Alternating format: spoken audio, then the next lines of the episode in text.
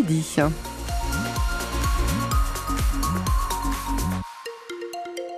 À midi, les infos avec Sarah Saltiel-Rago, mais avant un petit mot sur la couleur de votre ciel. Avec euh, des averses qui seront encore possibles par endroits dans le sud Cotentin en début d'après-midi, puis en fin de journée, le ciel sera changeant, le temps restera sec. Les températures maximales comprises entre 8 et 10 degrés. Les infos tout de suite, c'est avec Sarah. Et Sarah, démarrage chaotique hein, pour le salon de l'agriculture ce matin. Eh oui, il était attendu deux pieds fermes. Emmanuel Macron a été accueilli sous les sifflets. Des agriculteurs ont forcé les grilles avant leur ouverture, sans son suivi des affrontements avec les forces de l'ordre. En milieu de matinée, le calme est revenu et le président a accepté un dialogue improvisé avec les agriculteurs. On l'écoute. Moi, je préfère toujours le dialogue à la confrontation. Ça n'a aucun sens. La confrontation, ça ne produit rien. Il faut que tout se remette dans le calme. D'abord pour le salon. Je parle de très court terme. Faut que le salon se passe bien parce que pour, euh, pour vos collègues, c'est parfois des mois, voire des années de boulot. Ils sont montés avec leurs bêtes, avec leur travail pour le montrer là. Je veux dire, non, ça tient pas qu'à moi. Non, non, non, non, non, attendez. Moi, je vais répondre, je vais m'engager. Moi, j'ai pas commencé et j'ai pas attendu la crise pour m'engager pour l'agriculture. On est d'accord Non, non, non, non, non, non, non. Non, mais c'est pas facile, c'est vrai. Je suis en train de dire juste, moi, je suis là. Je me suis toujours engagé pour notre agriculture. Là, il y a de la colère, il y a des difficultés, je ne les mésestime pas. Le but, c'est qu'on en parle et qu'on apporte des réponses. Non, mais on va apporter des réponses concrètes. Mais je dis, là, la priorité du moment, c'est que vos collègues puissent être relâchés, c'est que du coup, le calme soit là, et c'est que tout le monde permette que le salon s'ouvre, se tienne, que les familles puissent venir et que vos collègues puissent exposer. Ça, c'est la priorité du jour et de la semaine. Emmanuel Macron qui discute toujours en ce moment même avec les agriculteurs au salon qui a donc ouvert ses portes au public avec une heure et demie de retard ce matin. Les syndicats agricoles qui avaient prévenu que les attentes étaient fortes. Dans la Manche, hier, une cinquantaine d'agriculteurs a campé devant la préfecture à la mi-journée pour demander une accélération des mesures face à la crise. Ils ont pu échanger avec le préfet Xavier Brunetière qui l'assure, ça avance. On s'efforce euh, côté préfecture avec les services de l'État bah, d'être très réactifs et d'expliquer ce qui, est en train de se faire. Par exemple, en matière d'aide financière sur le GNR, euh, il y a un guichet qui est ouvert depuis début février. Donc il y a plusieurs centaines de milliers d'euros qui sont à l'instruction euh, par les services des finances publiques avec un appui des services de la DDTM pour que les dépenses puissent se faire le plus vite possible. Il y a aussi des actions que l'on a engagées à la demande du gouvernement sur les contrôles, pour euh, avoir un point unique euh, sur l'information sur les contrôles, de telle sorte que les agriculteurs ne se retrouvent pas en permanence à avoir 3, 4, 5, 6 contrôles dans l'année. Et ça, c'est une décision qui est prise par le gouvernement, mais c'est l'échelon territorial qui est en responsabilité. Le gouvernement a demandé que, l'on veille à ce, à ce point-là. Le préfet de la Manche, Xavier Brunetière. C'est un autre coup dur pour les agriculteurs manchois. La grippe aviaire. Un deuxième cas a été détecté dans la Manche. Un cadavre de goéland à Port-Bail. Tout le pays est en risque élevé de contamination depuis décembre. Les élevages doivent être protégés par des filets et les rassemblements d'oiseaux sont interdits. Beaucoup de soupçons et aucune réponse à la commission locale d'information de l'OPR hier. Nos confrères de reporters ont révélé que l'autorité de sûreté nucléaire avait alerté sur des cas de falsification, contrefaçon et suspicion de fraude. Des enquêtes sont en cours et le chantier de Flamanville serait donc concerné. Mais hier, silence du gendarme du nucléaire qui veut préserver le secret de l'instruction. En face, élus locaux et associations dénoncent un manque de transparence qui était André Patevski Pandé Patevski, pardon. C'est la question que se posent en ce moment des élèves du lycée professionnel Thomas Pesquet à Coutances. Ses premières en bac pro participent à un grand projet lancé par France Bleu avec le rectorat et le mémorial de Caen. L'idée, c'est de mettre en lumière l'histoire de 14 vétérans qui ont participé à la bataille de Normandie.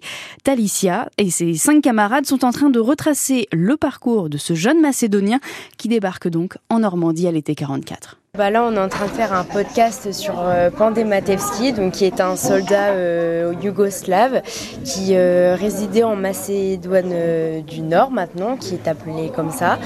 Et en fait, il s'est engagé à l'âge de 26 ans dans l'armée américaine.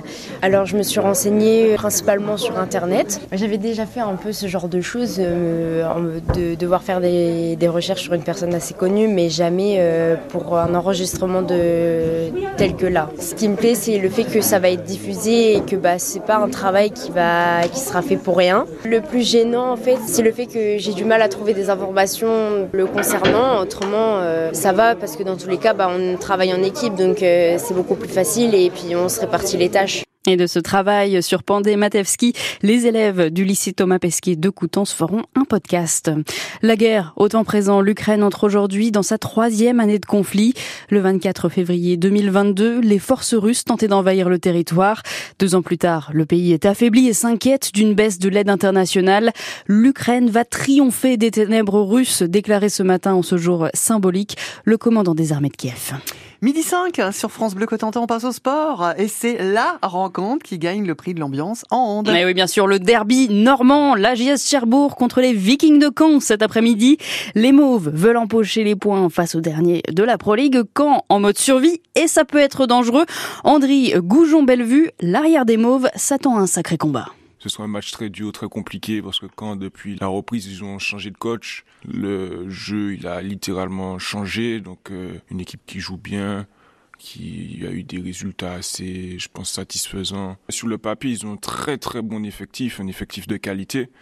Il faut encore plus se méfier d'eux parce que c'est une équipe qui peut se réveiller à n'importe quel moment. Il y a l'exemple de, de Bière qui du jour au lendemain ils ont ils sont en train de tout arracher sur leur passage et quand à n'importe quel moment ils peuvent se réveiller et tout casser sur leur passage. En plus chez nous c'est sûr qu'ils vont vouloir marquer le coup. C'est un derby, il faut pas oublier le contexte donc je pense que tu abordes chaque match contre quand en te disant que c'est un derby mais après c'est pas pour autant qu'il faut se mettre la pression. On va l'aborder avec sérénité comme d'habitude, confiance et surtout de la joie de jouer à domicile.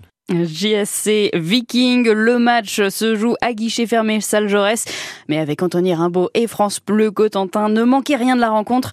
Match retransmis en direct et en intégralité dès 14h30 et c'est aussi sur France 3 Normandie. À suivre également aujourd'hui les basketteuses de l'USLG La Glacerie contre Sceaux ce soir, match à 20h dans les Hauts-de-Seine. Et puis un cocorico pour finir, c'est une première depuis 1997, ah. Stéphanie. Les Français se sont qualifiés pour la finale des championnats du monde de tennis de table. Performance des deux frères Félix et Alexis Lebrun avec Simon Gauzy. Finale demain. Des Bleus en donc très grande forme à quelques mois des Jeux de Paris. Ah, bravo, hein. félicitations, bravo à eux. Alors, aujourd'hui, le ciel. le ciel. Bravo ou pas bravo bah, Les averses qui sont encore possibles hein, par endroit sur le sud Cotentin en début d'après-midi, puis en fin de journée, le ciel restera changeant, mais le temps restera sec. Euh, on a du vent, un vent de sud-ouest soufflant assez fort sur l'ouest Cotentin et la côte des îles. Il s'atténuera ensuite, mais il faudra compter sur quelques rafales qui pourraient atteindre les 65 km heure. Les températures 8 à 10 degrés pour cet après-midi. Quant à demain, toute la journée, le ciel sera bien nuageux avec de petites pluies ou averses. Par contre, l'après-midi, on va avoir droit à quelques éclaircies, les maximales 8 à 11 degrés. On se retrouve demain euh, sur France Bleu euh, Cotentin. Pour le moment, c'est l'étape gourmande de Nathalie Elal. À demain, ciao L'étape gourmande sur France Bleu. Nathalie Elal. Bonjour à toutes et à tous, heureuse de partager avec vous cette nouvelle heure de gourmandise, d'histoire et de patrimoine culinaire. Elles sont littéralement des trésors de la nature, issues de plantes à parfum, racines, écorces, graines ou fleurs.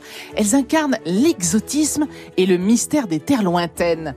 Au cours de leur longue histoire, elles ont servi à la fois d'assaisonnement, de monnaie d'échange, de médicaments et ont été le prétexte à de nombreuses explorations menées par des aventuriers, des navigateurs sur les océans de Bartholomé Dias à Vasco de Gama, Magellan, Marco Polo et même Christophe Colomb. Bien plus que de simples condiments, les épices et leurs saveurs, couleurs et parfums nous invitent à un formidable voyage à travers les civilisations et les cultures culinaires. Bonjour Sylvain Renzetti. Bonjour Nathalie. Vous êtes le chef et propriétaire de deux restaurants situés